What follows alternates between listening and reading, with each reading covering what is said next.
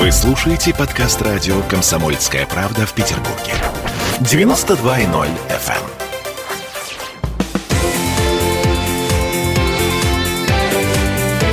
Картина недели. Привет, это радио «Комсомольская правда» в Петербурге. Я Дмитрий Делинский. Я Ольга Маркина. Александр Записоцкий, ректор Да, это я. гуманитарного университета профсоюзов вместе с нами. Здрасте, здрасте. Здравствуйте. Значит, а, подводим некоторые информационные итоги уходящей недели. А, Так получилось, что главная тема а, геополитика, очень насыщенная политика недели получилась. Давайте загибать пальцы. А, Палец номер один. Путин и Байден все-таки поговорили. Поговорили по телефону, и вроде как после этого появились сообщения о том, что готовится встреча двух президентов Финляндии. МИД России объявил, что встречи не будет, если Штаты введут против России новые санкции. Это второй палец. Палец номер три. Э, Дмитрий Песков заговорил о том, что Россия снова готова к отключению от международной системы банковских переводов SWIFT. И тот же пресс-секретарь нашего президента заявил, что в принципе мы готовы отказаться и от визы, и от мастер-карда, если уж на то пошло. У меня карта мира есть, безусловно. А, карта МИР есть у вас, да? Ну вот видите, собственно, у вас уже все решено. Всё готово. Все готово, да. Еще у нас э, четвертая история. Это украинский посол Германии Андрей Мельник заявил, что в связи с обострением ситуации в Донбассе у его страны остаются два варианта защиты. Значит, первый это вступить в НАТО, ну а второй вернуть себе статус, извините, ядерной державы. Э, Атомное оружие на Украине когда-то было. Украина от него отказалась в обмен на договоренности о гарантиях безопасности и целостности страны. Но оно где-то там лежит. Пусть Нет. они сделают для Под начала полиэтиленом. атомный плуг для того, чтобы обрабатывать земли, которые проданы Западу. Оттуда уже чернозем вывозят на Запад, для того, чтобы потом рассыпать и повысить урожай. То есть прям вот так вот собирают Да, культурный с- слой и так слоями, да. Ну, как нефть вывозят, как уголь вывозят. Теперь чернозем вывозят. Боже, я всегда думаю, что из Украины только сало вывозят. Ладно, хорошо. И как бы финальный палец, э, сгиб- пять пальцев, в кулак такой сжали, да? Штаты все-таки ввели новые санкции. А, Нам, по большому счету, не очень холодно от этого. Потому Потому что страна смеется просто над этим. а, Потому что Штаты э, с 14 июня запрещают эм, покупать российские гособлигации. В смысле, нам в долг давать деньги, да? Да, но только новые гособлигации э, и только после 14 июня. То есть э, по старым гособлигациям никто не запрещает э, владеть гособлигациями России, э, продавать, покупать э, старые гособлигации России. Но вот новые запрещены. А, ну это такой, знаешь, полушаг, полумера, полу что-то. Мгм. Ладно, а, это все не считая кораблей НАТО, которые идут в Черное море. Но не доходят. Э, Не считая сообщения о мобилизации войск Центрального военного округа в России. Которые доходят куда надо, в отличие от Да. американских кораблей. Самое главное того, что Байден ввел в США режим ЧС в сфере национальной Он, наверное, безопасности. спрятался в бункере глубоко, я так подозреваю. Ну, как спрятался? Из бункера телефон не алло. Не, А- у него алло, он из Алло, бункера да? может, Мгм. да. У него два способа. Один способ подняться на самолете высоко в небо, И оттуда алло. Чтобы ударной волной не сдуло, вот, или глубоко под землю. Слушайте, хихоньки хахоньками, а все на самом деле очень серьезно. А, Есть такое ощущение, что мы все-таки на пороге войны, и э, да, и вот нога уже занесена над этим порогом. Поскольку я последние два дня провел в Москве, э, я э, вот практически никогда в наших программах не высказываю собственное мнение. Это некое интегри- интегрированное мнение. Я имею контакты деловые, научные, с э, различными пластами научного сообщества. Я имею консультантов из Западной Европы, которые регулярно присылают мне обзоры. Я получаю наши различные обзоры. Но здесь, в Москве, еще, конечно, побывав, я провел очередной цикл бесед тет-а-тет с людьми, которые, э, ну, в общем-то, находятся, они, так скажем, ну, мягко, держат руку на пульсе. Я не Близко скажу- к принятию решений. но они не, не на руле сидят этого процесса, и они, конечно, не сидят в кабинете у Путина непрерывно, это все не обсуждают. Америка занимается тем, чем занимаются э, некоторые наши граждане, обожающие игру ума под названием там преферанс, там э, бридж, вот, и занимаются блефом в этой игре. Вот это, если так э, повесить ярлычок на происходящее. Понимаете, у них огромная тревога у американцев. Они понимают, что они отстают от Китая, они отстают очень сильно. То есть, по большому счету, получается, что мы, жители России сейчас находимся в заложниках противостояния между Соединенными Штатами и Китаем? Я бы так не сказал. Можно найти многие куда как более привлекательные образы. Так, так, так. Например, красивые женщины, за которую борются там кавалеры, там большая группа. Вот при этом Китай ведет себя очень спокойно. Вот если вы обратите внимание, там практически никаких катаклизмов, никаких потрясений. Вообще дела в Азии решаются очень спокойно. Голову отрубили и все. Ну, там расстреляли коррупционера. Но у них между странами решаются вопросы довольно-таки спокойно. Западный мир находится куда как более тяжелом, катастрофическом положении, хотя у них огромная накопленная мощь, безусловно, огромная культура, огромная цивилизация. Ну, знаете, у Китая это ничуть не меньше культуры и цивилизации. Да, но у них... Э, Вы имеете в виду революцию у них, у и них все прочее? упадка, по сути, Ну, были. были, Ну, были, конечно, были. они- Но, но бэк-то огромный. Вы правы, они великолепно сейчас использовали свое прошлое. А Соединенные Штаты, я еще раз повторю, они находятся в ситуации очень похожей вот на Россию рубежа 80-х и 90-х годов.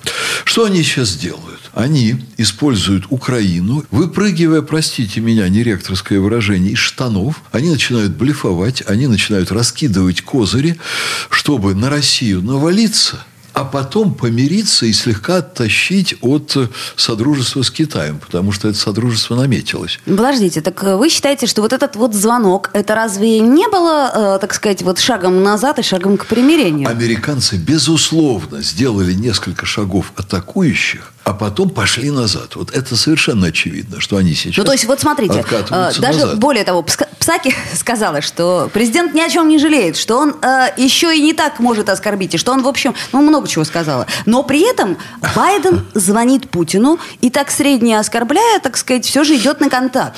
В том-то и дело все. Вот мы вам сейчас покажем, мы вам покажем, мы вам покажем, но вы можете урегулировать с нами отношения. Вот э, постарайтесь наладить, так сказать, с нами отношения, и мы тогда будем ослаблять на вас доверие. Они, вот еще раз я вам замечу, за- развернули свои корабли обратно. Там все непросто. Например, как вы знаете, Турция роет канал второй э, рядом А, Ну, с Турцией это отдельная Да, для, история. для того, Ну, чтобы да, давайте да, оставим. поставить шлагбаум в Босфоре, для того, чтобы взимать деньги с, с тех, кто тут проплывает. И, и в Черное море Соединенных Штатов военные корабли, когда пойдут, и когда пойдут военные корабли из России, вот, и избавиться при этом от конвенции Монтрео и класть побольше денег в свой карман. Ну, к этому мы тоже вернемся, если вы позволите. При всем при этом я не могу сказать, что у России однозначно блестящие позиции в этой истории. Не могу сказать. В чем слабость Э, позиции? Экономика. Э, Экономика раз. Ну, мне кажется, не только экономика. Экономика 2 и экономика 3. Ну подождите, а как бы ситуация вот эта вот подвешенная с Донбассом, разве это не самая главная Вы сейчас знаете, слабая что, позиция? э, с гуманитарной точки зрения мы, конечно, очень сочувствуем и мы переживаем. И я думаю, что Путин на самом деле человек э, вот таких вот гуманистических убеждений. Вот он когда-то пошутил... Хвост по ку- кускам резать или что? Он как-то пошутил и сказал, что после смерти Ганди поговорить не с кем. Все это восприняли как шутку, а на самом деле, понимаете, в нем что-то есть от э, величайших гуманистов мира. Он исходит все время из этого. Но, как Владимир Высоцкий говорил и пел когда-то, и говорил, добро должно быть с кулаками. Если добро, оно вялое, аморфное и не может противостоять злу, оно само превращается в зло. Александр Сергеевич, Да. ну тут же э, не добро с кулаками получается, а тут вот, знаете, это как вот женщина, так сказать, любовница, да, вот э, обещал жениться, и вот уже 40 Я вас ей... умоляю, и- и- Ольга. как- нет, Ольга, ну, Ольга, я вас умоляю, если бы Россия относилась к Донбассу цинично, она не относится если цинично. бы относилась цинично, лучше бы, чем вот Донбасс, подвешенный в такой неопределенной ситуации, ничего не было. Они Украину держат на крючке. Но Россия к этому не стремилась и не А стремится. люди-то там, они же живые люди. Олечка, они... вы- А, Более вы того, тоже это, про живых это люди людей. с российскими паспортами. Да. Мы об этом уже неоднократно Их Россия говорили. сказала, будет их защищать. Но я еще раз вам скажу, Дима, простите Ага. меня, я мысль договорю. Трижды экономика. Вот что сейчас произошло? Мы знаем, что Китай вступил в очень жесткую конфронтацию с Соединенными Штатами в скандал на переговорах в Аляске. Вот. Им дал очень резкий отпор. А дальше журналисты вышли из аудитории И Китай с Америкой те, сел и тихо и спокойно обо всем договорился. По всем вопросам, которые у них были спорными. И тут же Си записался на дистанционную встречу с Байденом. Си Цзиньпинь имеете в виду? Да. Угу. Вот по, по случаю климата. Вот. И я поинтересовался у профессионалов, вот, которые вот, ну, владеют всей информацией. Вот консенсус, они говорят, да, консенсус. Кто больше уступил? Китай уступил чуть-чуть больше. То есть, понимаете, даже Китай, мощнейшая уже на сегодня держава, она не идет на однозначную, так сказать, конфронтацию непримиримую с Соединенными Штатами. Ну, не конечно, идет. ну, конечно, у нас 21 да. век, мы же уже подросли и стали Дело поумнее. На Дело рынок, том- рынки сбыта. Дело Китаю том, нужно да. куда-то девать свою продукцию. Так я и говорю, мы поумнели. А Россия от этой проблемы свободна. А. И Россия поставила там три армии напротив Украины и сказала, а мы не отступим. Вот ответ на ваш вопрос. А мы будем защищать Донбасс, если вы дальше будете стрелять. И тут у них все посыпалось. Они же играют на другом. А мы вот сейчас три своих военных базы разместим. А дальше, если Байден приедет, мы не знаем, о чем они будут говорить и договариваться, и, может быть, и не узнаем. Но он может, конечно, поставить вопрос примерно так. А вот если вы не будете блокироваться с Китаем, будете ближе к нам, мы не будем строить там три своих военных базы, а мы перестанем гонять свои военные корабли туда-сюда. А вы заметили, Байден очень мягко откатывает от темы по Северному потоку-2. А я могу сказать сегодня определенно, что он по-любому будет достроен. И Байден это понимает. У меня тоже И- такое И ощущение. он вдруг... А у него главное Да. такое ощущение. А давайте мы вот на этой волнующей ноте сделаем паузу, э, уйдем на рекламу и продолжим прямо с этого Да, места. пожалуйста. Ам, Я брошу мысль одну, очень любопытную мысль, которую мы обсудим через пару минут. На будущей неделе, 21 апреля, президент наш выступит с посланием к Федеральному собранию. В числе прочего, есть такая мысль, он может объявить о начале процедуры включения ДНР и ЛНР в состав Российской Федерации. Картина недели. В Ленинграде открыт рок-клуб. Рок-н-ролл жив. Пошли на работу к Борису Борисовичу Гребенщикову, и Борис Борисович сторожил эту баню. Первые рок-группы. Я говорю, а дай мне кассетку послушать. А я тебе, говорит, сейчас спою. И вот, видите, Цой мне одному, он мне поет все. Восьмиклассницу, гуляю. И меня уже так вставило. Первые фестивали. И там, и там был сидячий зал, и там, и там было жюри. Более того, жюри выдавало всякие грамоты и дипломы, которые впоследствии по жизни могли очень даже пригодиться. И настоящий драйв 80-х. Часто это заканчивалось все визитом в милицию. Легенды и мифы Ленинградского рок-клуба. Каждую субботу в 21.00 на радио «Комсомольская правда» в Петербурге.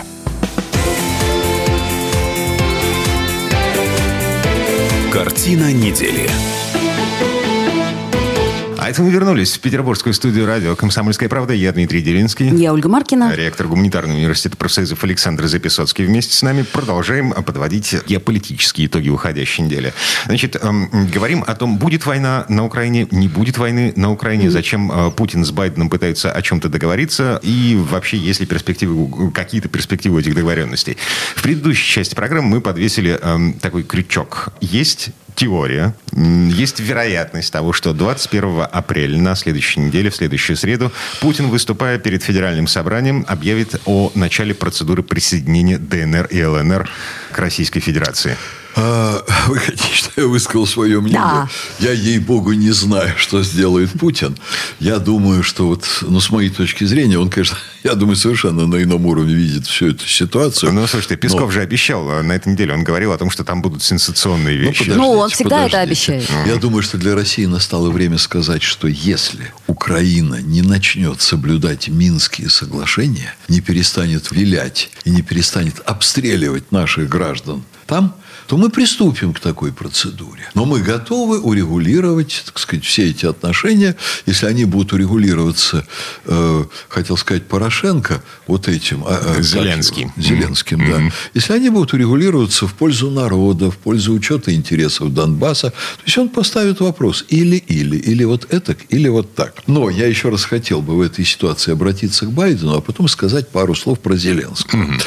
Байден ведь выступил на прошедшей неделе и еще с несколькими интересными заявлениями. Он сказал, обратите внимание, что Северный поток – дело сложное. Ему придется, это совершенно уже сегодня очевидно, сделать то же самое, что сделал Рейган, который очень не хотел в годы Холодной войны, американский президент Рейган, нашей сделки с Западной Германией нефть в обмен на трубы. Когда мы начали первые трубопроводы прокладывать, они нам поставляли трубы, мы стали потом рассчитываться с ними нефтью. Америка была против категорически, им пришлось отступить. Вот сейчас совершенно очевидно, что в Западной Гер... Германии, Федеративной Республике Германия, она уже и западная, и восточная, я такой старорежимный человек, извините. Но у нас все равно да, осталось это в памяти. Да, да. У меня так точно. Западная и восточная. Вот, у них настолько мощное возмущение большого бизнеса по этому поводу. Для них это настолько важный вопрос экономики и так далее.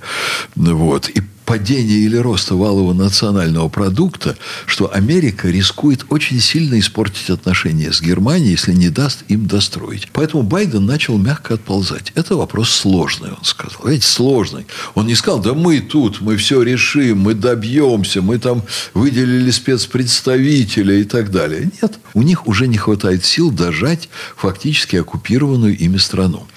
Второе, что сказал Байден, чрезвычайно важное. Я вот не помню сейчас дословно, но по смыслу фраза такая. А мы можем с Россией договориться. Mm. А мы можем с Россией договориться. И, может быть, и настало время, сказал он, налаживать нормальные отношения. А я сейчас процитирую. Значит, мы представляем две великие державы, которые несут большую ответственность за глобальную стабильность. Президент Путин и я, мы несем значительную ответственность за то, чтобы держать эти отношения в рабочем состоянии.